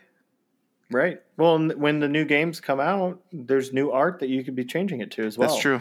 And like like even Scott Danesi said, he ra- he'd rather play a blown out game because it plays better to him, right? Things are easier to hit. The ball doesn't roll as fast. There, everybody has these unique opinions, and it's interesting to to hear everybody's opinion on what they like, but it is hard too because some people just make a very hard line opinion without having experience with it. Yeah, it's definitely uh, pinball is a very opinionated market, and I'm very proud and happy uh, that we have people that genuinely listen to us and appreciate and enjoy what we have to say, and um, I'm not saying take our words as gospel, but what I am saying is that I do truly think that most pinball people that I've, uh, you know, have in my friend group um, will have not maybe the same reaction where they're like, I'm going home to buy one tomorrow. But I do think that it's going to change a lot of people's minds and they can come over and play more than a few games uh, than they could like at a loud trade show or a loud convention. Yeah, I mean, if anybody is even remotely considering one or, or is interested, you need to play it. Watching streams doesn't do it justice. You have no, to put a handful of games. Does not. And have the owner or someone at a show that knows the game, like it works at Multimorphic, help you out a little bit because there is so much stuff you're gonna miss. Yeah, and and I encourage any of our other listeners if you're in a reasonable driving distance and you'd like to come out and check out a P3 and you're okay wearing face masks right now and bringing hand sanitizer and uh, you know maintaining six feet apart um, you know please reach out to me and, and i think that you know i could have you over and we could have some fun so you know everyone keep that in the back of their mind if, if you are truly interested in possibly getting one or or are kind of on the fence about one reach out. I would be more than happy to help. Also, there's the Pinside map, and you can look to see if there's one on route near you. I think pinballmap.com also does it. You you have to search by the game though, right? So like Heist or Lexy or Yeah, you can't search like P3. P3 Which is what I was trying to uh, when I uh, first was doing. I was like, oh damn, I gotta search by game. Yeah, unfortunately, gotta search by game. Um, but yeah, the, the you know, there's a chance if you're outside of the Twin Cities Midwest area, someone has one. especially if you're closer to Chicagoland or anything like that. But um, you know, the west side of Wisconsin, North Dakota, South Dakota, Ohio. Um, I'm kind of like the only only shop in town right now that has one. So um, I hope to be able to share it with more people because I think more people need to play it, and I don't have to worry about playfield dimples. Whoop, whoop. it was nuts how quiet and smooth the ball rolled on that lower two thirds. Well, and on the upper. Oh yeah, but too. like, thank you. Yeah. The lower two thirds is the different part, right? And it's just like, right? It, yeah. You you you just like listening and waiting for it to hear the like the ball roll, and there's it's there's like nothing. Mm-mm. It's quiet. Yep. I mean, the flippers are loud, but every flipper is loud. I don't think they're any louder than Spike Two games. No, I think no, no. actually Yeah. it's quieter than Spike Two. The, there's just a standard flipper noise, but just like what just was saying, like they're loud. I get. Well, I guess I yeah, my context was wrong. They're loud like a flipper. yeah, yeah, but they're not the loudest flipper. Because Spike Twos are obnoxiously loud, even with the glass on. It's because the cabinet's so damn thin. Well, that and the, the coil stops are already Oh, broken oh, the moment God. you install them. Oh, I, I I didn't bring this up either. The way that P3 is offering support of their customers and how well they handle stuff is also making me lean toward them as well. I just said that three times. Stern took you ten took you ten months to get you a playfield. It took me three or four to get my playfield years ago. Uh, Jersey Jack JJP took me six months to get my replacement trapdoor. Yeah, and now Jersey Jack just changed their playfield replacement policy to be like, uh, oh, you don't like it? Uh, we'll buy your game back at I don't know if it's prorated or full price. Uh, you can buy it. Can you buy it? Is that their thing? You can buy a playfield, Oh joy, yeah. Let me fucking buy a playfield. or you can only buy it at the end of the run. There's no more free playfields, and Stern is just it's a coin flip on if you ever get a replacement playfield. Like I'm surprised you got yours. I I am too. Uh, hundred percent. My distributor was convinced. I, Yeah. you know, he's like, eh. Prove this is a problem, and it's like, uh, no, it looks horrible. Man, it doesn't affect gameplay. Like I'm pretty sure Stern's going to Right, change I their was warranty really- policy now too. Yeah, I was really expecting them to be like, get fucked. Like the clear isn't pooling. You know, too bad. But you know, and in hindsight, I think I've mentioned this, but I'll I'll echo it again. So I had an issue where some of my lights on Cosmic Cart Racing, the um, high capacity LED strips, uh, I had one of the strips out, and then two of the rings stopped working correctly. Uh, they like weren't working correctly. I reached out to Gerry that day. Uh, in less than two and a half hours, uh, he had offered to have me call in, but we just worked through an email uh, back and forth. We had figured out exactly what the problem was, troubleshot it to the point where we knew exactly what the next step was, which in this case was unfortunately a replacement, um, which uh, Gerry had mentioned was very uncommon. Uh, he like had never seen that actually happen, uh, but was like, "I'll send you a whole new set. Just send back the old ones." And I actually messaged him back. I was like, "You know, actually." Um, you know, do you think I could just ship the playfield down to you? And he replied back, yeah, here's the address.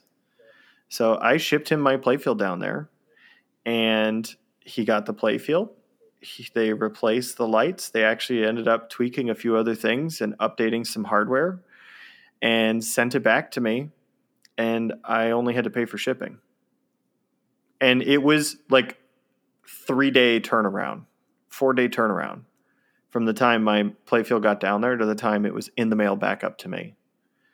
I think it was like total time, like week and a half from the time I sent it to the time it was back on my front doorstep.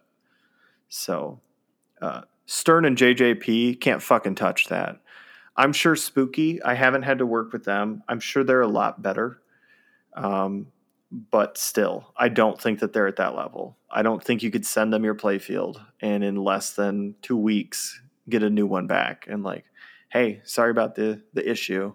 Uh, you know, especially second owner because I didn't buy the game new, but the warranty still transferred with me, and I still was able to get my stuff figured out and you know covered. Two So, year warranty. transferable to your warranty. And they're still going to be able to answer questions and try to help you afterward. I'm assuming, right? Like Oh yeah, they they're Oh, very yeah. open. Like not that I'm telling you that they're going to give you free support.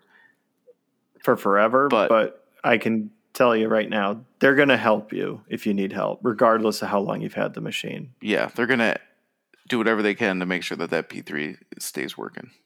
That's pretty great though cuz with the Stern you have to use your distributor, you should that they tell you. And then if you contact Stern, Oh, they won't let you contact Stern directly. They'll tell you to fuck off because I did that too. Like I, I think it was like three or four months into my playfield, I just like lost it one day. I was having a really shitty day, and I was like, you know what, fuck all this. So I called Stern. I got into their parts department, and I was like, I want to buy a Turtles playfield. And they were like, all right, what's your dealer number? I'm like, I'm not a dealer. I'm not a distributor. I'm just a consumer that bought one of your machines, and you guys are taking too long to send me a playfield, so I'm just going to buy one.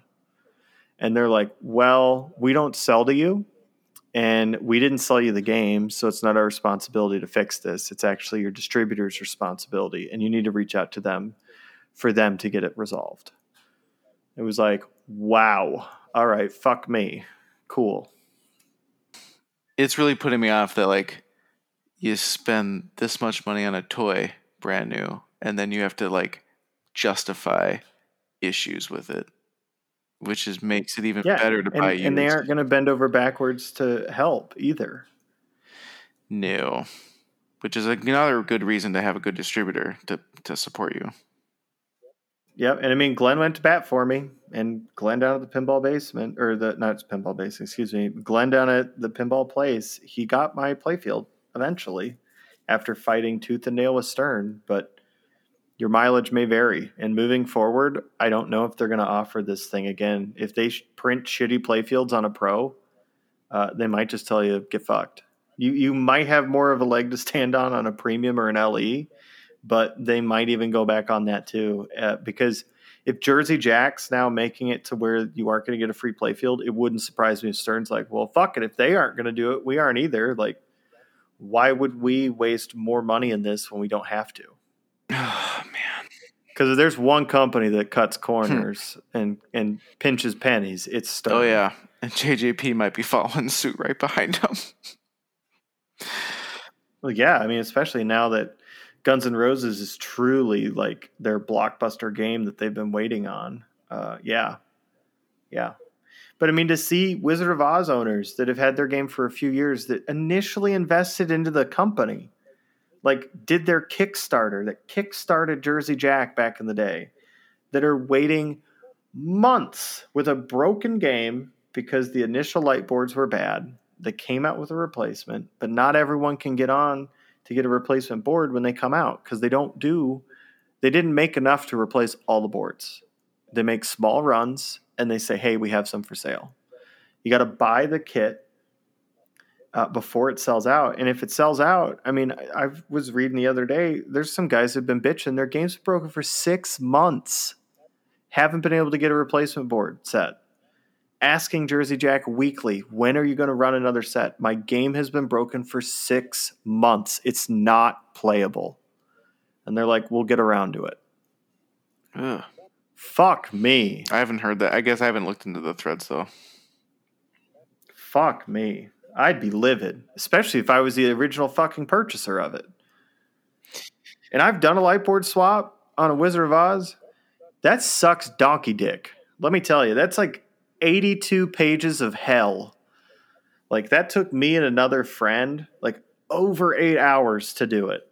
And we read the instructions and there were still stuff in the the 80 pages of a few pictures but not many where we ended up having to go back more than once to like make minor adjustments because they didn't build the kits with any extra slack in the wire strips er, er, in the in the wire. So if you didn't mount that board positioned perfectly, it ain't gonna plug in. And and you got to drill another hole and remount that board under there a different way. And it's it's it's fucked. So yeah, I, I really like P3, and I like that if I contact them with something, it's not weeks, it's not months, it's hours, if not a day, and I hear back. Yeah, That's good. That's a uh, it's very supportive in the and unheard of in the the time that we have with the current market of vendors because I've heard horror stories with everybody now except for P3. well, in Deep Root, They could even get a game out. Yep. Well, All right. Well, I think I think that's it. yeah, let's re-wrap this up. Actually, we have the wrap up. I'll just make you go back and cut. Yeah, it. actually, I probably will have to. I probably will recut a bunch of this stuff. Yeah, you'll just cut that ending and just put it here. Oh, cut. now not recording. Well, hopefully. I've lost seven tenths of your entire podcast. God, that sucks so bad. All right. Well, thank you everybody for listening. As Ryan said, we will talk to you soon. Bye. Goodbye.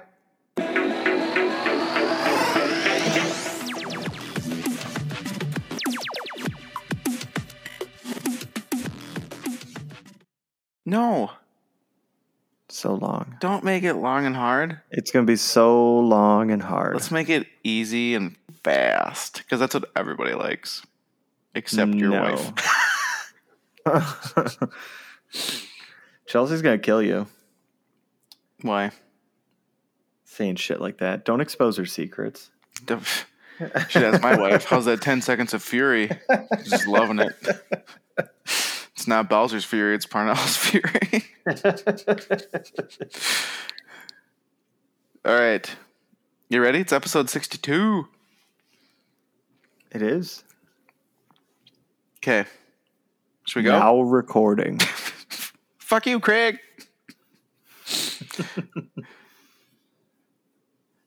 All right.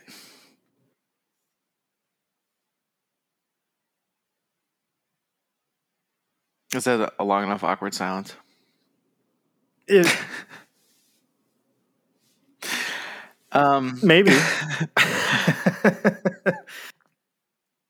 I will take seven. Take 22. Mark. Now recording. I'll beat every game as long as I can save state it. Yep, even you, buddy. Even you. So, any other closing thoughts? You some ugly Martians.